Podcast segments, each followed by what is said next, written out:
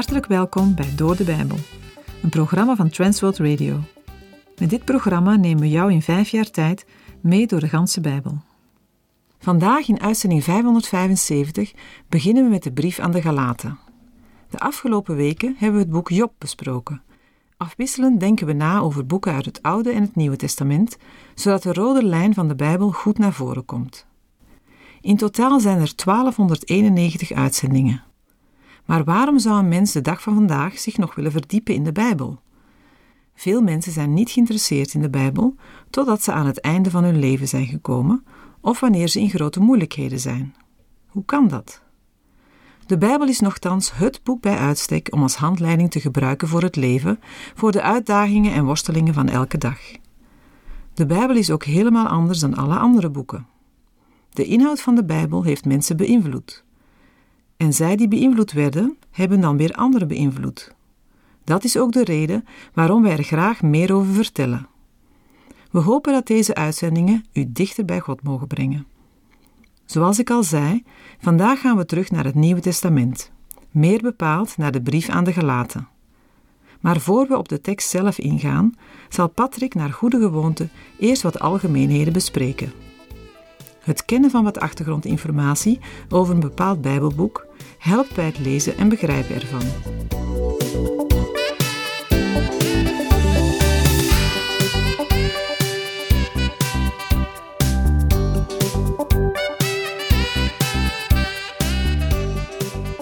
We gaan in deze uitzending terug naar het Nieuwe Testament, meer bepaald naar de brief aan de Galaten. Naar goede gewoonte beginnen we met algemeenheden over de brief. De apostel Paulus had tijdens zijn eerste zendingsreis het goede nieuws van het evangelie gebracht aan de inwoners van Galatië. We kunnen dat lezen in Handelingen 13 vers 14 tot en met 14 vers 23. Kort na zijn vertrek zorgde een groep Joodse christenen, de zogenaamde Judaïsten, voor verwarring door te beweren dat christenen die geen Jood zijn zich moeten houden aan de wetten van Mozes om behouden te worden. Omdat Paulus het daarmee niet eens was, schreef hij een brief waarin hij aantoonde dat Abraham door geloof behouden is, al meer dan 400 jaar voordat de wet van Mozes werd gegeven. Hoe zou iemand dan kunnen beweren dat een mens door de wet behouden wordt, of dat deze hem tot een volmaakt christen maakt? Daarnaast verdedigt Paulus in deze brief uitvoerig zijn gezag en gaat hij in op de vraag hoe christenen moeten leven. Op krachtige wijze verdedigt de apostel de waarheid van het evangelie, namelijk dat de mens gered wordt door de genade van God en het geloof in Christus en door niets anders. Iedere andere leer of toevoeging is een aantasting van Gods waarheid. In Galaten 1 versen 6 en 7 staat: Ik verwonder mij erover dat u zich zo snel afwendt van hem die u in de genade van Christus geroepen heeft, naar een ander evangelie, terwijl er geen ander is. Al zijn er ook sommigen die u in verwarring brengen en het evangelie van Christus willen verdraaien. Voor de Heere wordt een mens rechtvaardig door het geloof in Christus. Paulus verwoordt dat in Galaten 2 vers 16 als volgt. Wij weten dat een mens niet gerechtvaardigd wordt uit werken van de wet, maar door het geloof in Jezus Christus. En ook wij zijn in Christus Jezus gaan geloven, opdat wij gerechtvaardigd zouden worden uit het geloof van Christus, en niet uit werken van de wet. Immers, uit werken van de wet wordt geen vlees gerechtvaardigd. Door datzelfde geloof treedt een mens toe tot het volk van God en wordt een kind van Abraham. In Galaten 3, versen 7 tot en met 9 staat: Begrijp dan toch dat zij die uit het geloof zijn, Abrahams kinderen zijn. En de schrift, die voorzag dat God uit het geloof de heidenen zou rechtvaardigen, verkondigde eertijds aan Abraham het evangelie. En u zullen al de volken gezegend worden. Daarom worden zij, die uit het geloof zijn, gezegend samen met de gelovige Abraham. Vanuit de vrijheid in Christus mag een gelovige zich nooit laten overhalen tot de gedachte zelf iets aan zijn of haar verlossing te kunnen doen. De Galaten, die hun nieuwe leven begonnen met geloof, zetten een nieuwe koers in, die gebaseerd is op goede werken. Een koers die de apostel Paulus alarmerend vindt. Zijn brief aan de Galaten is een ingrijpen op het valse evangelie van goede werken en een verdediging van het echte evangelie, van geloof in de Heere Jezus Christus. Paulus moet, net als in de brieven aan Korinthe, ook hier eerst aantonen dat hij een apostel is, met een boodschap van de Heere. Die boodschap is: de Heere zegent op grond van geloof, niet op grond van het houden van de wet. De wet verklaart mensen schuldig en houdt hen gevangen, maar het geloof bevrijdt om mensen de vrijheid in Christus te laten ervaren. Maar die vrijheid mag geen aanleiding of excuus zijn voor losbandigheid. De Galaten waren afstammelingen van de Galliërs. Dat zijn de volken die voor de inval van de Romeinen Europa ten westen van de Rijn bevolkten. De meeste van deze stammen waren grotendeels Kelten. De Galliërs blonken uit in landbouw, wapen en kunsttechnieken. Ze waren ook regelmatig in oorlog met elkaar, want ze vormden geen politieke eenheid. Zij vestigden zich rond de derde eeuw voor Christus in Galatië. Galatië was in de oudheid een streek in centraal Anatolië. Dat is een regio van Turkije. In 25 voor Christus werd Galatië, het gebied van de Galaten in Klein-Azië, ingelijfd bij het Imperium Romanum, als onderdeel van de aan Augustus toegekende provincia Galatia. Een grondgebied ten zuiden van Galatië hoorde er oorspronkelijk niet bij, maar werd er later wel bijgerekend. Daarbij gaat het om de steden Pisidië, Antiochië, Iconium, Lystra en Derbe. Er had zich in Galatië ook een grote en welvarende Joodse kolonie gevestigd. Een nog bestaand oud bronzen tablet met een Griekse inscriptie bevestigt dit. Het is in een stuk muur van de Augustustempel in Ankira bewaard gebleven. Uit de inhoud van de inscriptie is af te leiden dat de Joden van dit gebied veel vrijheid hadden. Het Bijbelboek Galaten is duidelijk over het auteurschap. De apostel Paulus, de schrijver, stelt zich in het begin van de brief namelijk direct voor. Ook de vele persoonlijke details kunnen met niemand anders worden verbonden dan met de apostel Paulus. De schrijver ziet zichzelf als de geestelijke vader van de gelovigen in Galatië.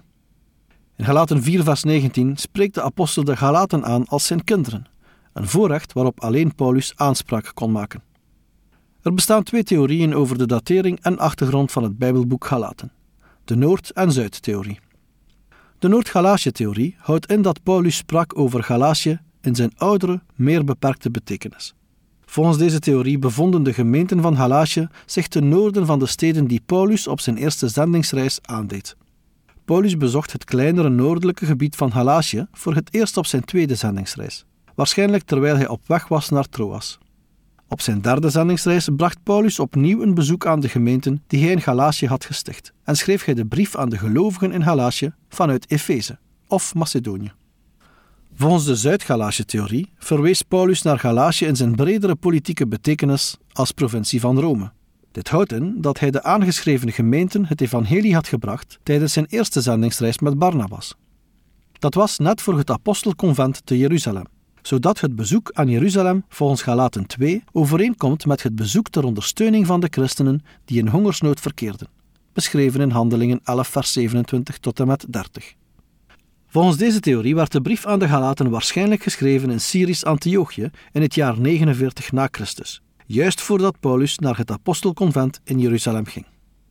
Zoals in het begin van deze uitzending aangegeven, schreef Paulus de brief als reactie op het feit dat de gemeenten in Galatië ingepalmd werden door de valse leer van de Judaïsten, die Jezus wel beleden, maar er toch op uit waren de bekeerde heidenen de wet van Mozes op te leggen.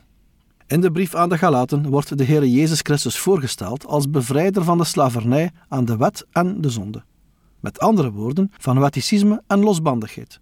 De kracht van het kruis brengt aan gelovigen bevrijding van de vloek van de zonde, van de wet en van het eigen ik.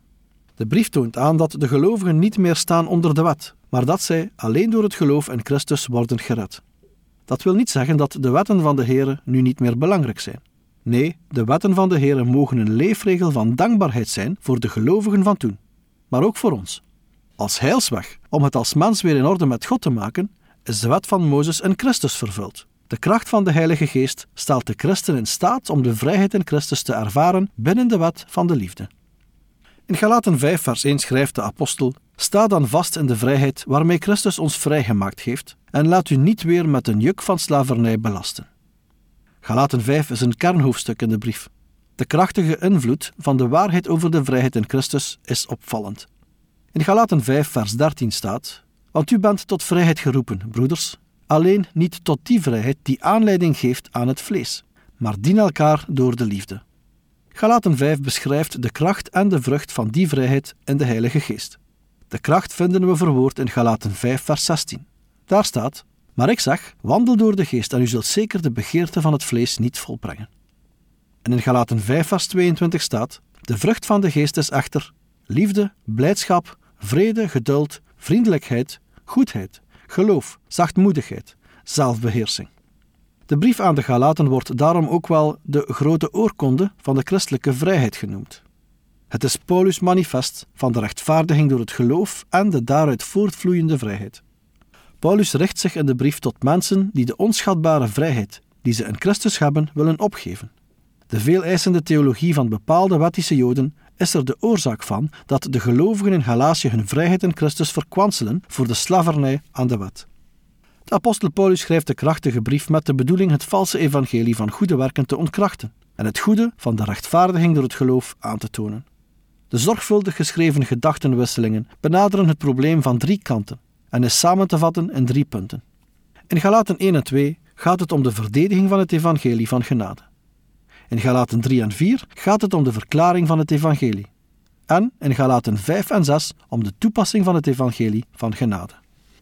In zijn verdediging benadrukt Paulus zijn van God ontvangen apostelschap en geeft hij in Galaten 1, vers 1 tot en met 5 een korte weergave van het evangelie. Omdat het door valse leraren is verdraaid. In Galaten 1, vers 11 tot en met 24 ontleent Paulus aan zijn eigen levensloop argumenten voor het ware evangelie van de rechtvaardiging door het geloof, door te laten zien dat hij zijn boodschap niet heeft ontvangen van mensen, maar rechtstreeks van de Heer. Als hij zijn leer van de christelijke vrijheid voorlegt aan de apostelen in Jeruzalem, erkennen zij allemaal de zuiverheid en het gezag van zijn boodschap. In Galaten 3 en 4 verklaart de apostel met acht argumenten de opbouw van zijn verdediging van de rechtvaardiging door het geloof.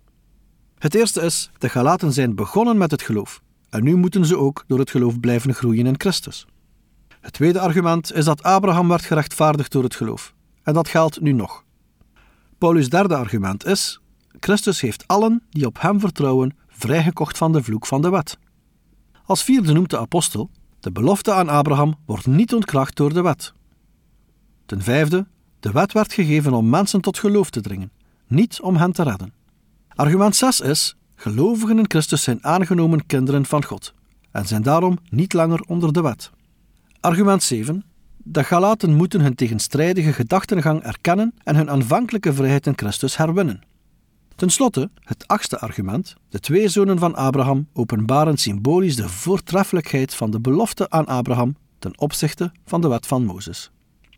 Als het gaat om de toepassing van het evangelie van genade, dan waarschuwt de apostel Paulus in Galaten 5 dat wet en genade twee tegengestelde principes zijn.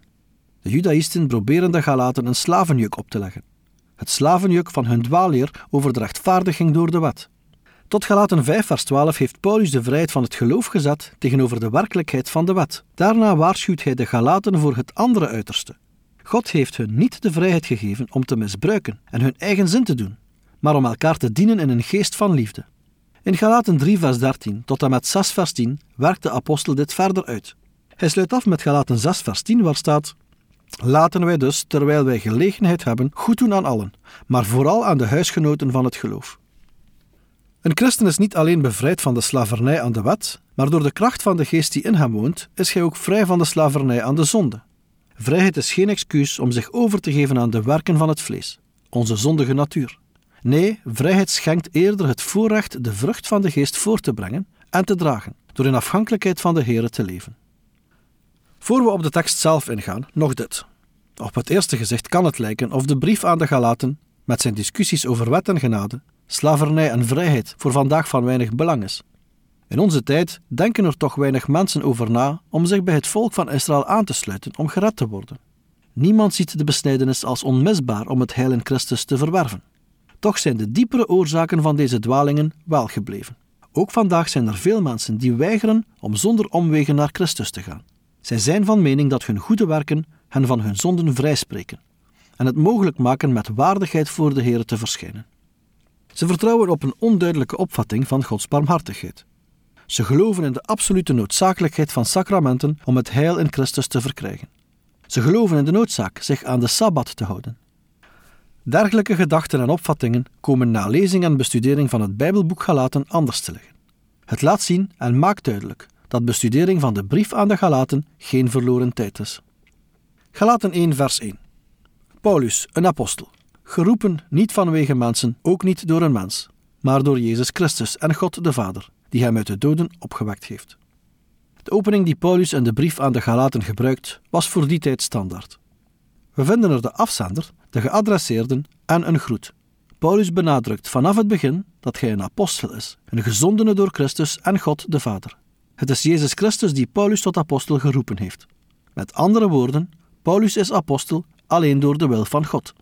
Paulus was Jezus gezant in een tijd zonder onze moderne communicatiemiddelen, een gevolmachtigde vertegenwoordiger van zijn zender. Paulus is gezonden door God zelf. Hij komt niet namens mensen en hij brengt de boodschap ook niet door bemiddeling van een mens. Het is de opgestaande Jezus Christus die aan Paulus is verschenen.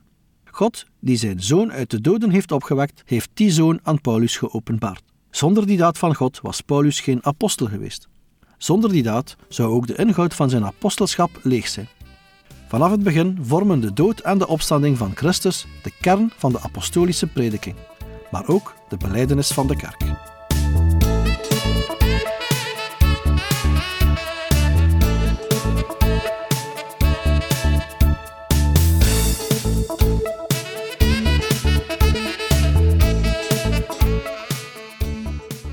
Heeft geluisterd naar Door de Bijbel, een programma waarin we in vijf jaar tijd de ganse Bijbel bespreken. De basis voor het programma is de Bijbelstudiereeks van Dr. Vernon McGee, Through the Bible. Deze werd in het Vlaams vertaald en bewerkt door Transworld Radio. U kan elke werkdag naar een nieuwe uitzending luisteren en u kan ook steeds voorbije uitzendingen opnieuw beluisteren of downloaden. Als u wilt reageren op deze uitzending of u heeft vragen, dan kunt u uiteraard contact met ons opnemen. U kan een e-mail sturen naar doordebijbel.twr.be. Verder kan u op onze site terecht, www.twr.be, voor meer info en het beluisteren van onze overige programma's. Dit programma werd gepresenteerd door Patrick Couchement en Anne Notenboom. Wij danken u voor het luisteren en graag tot een volgende keer.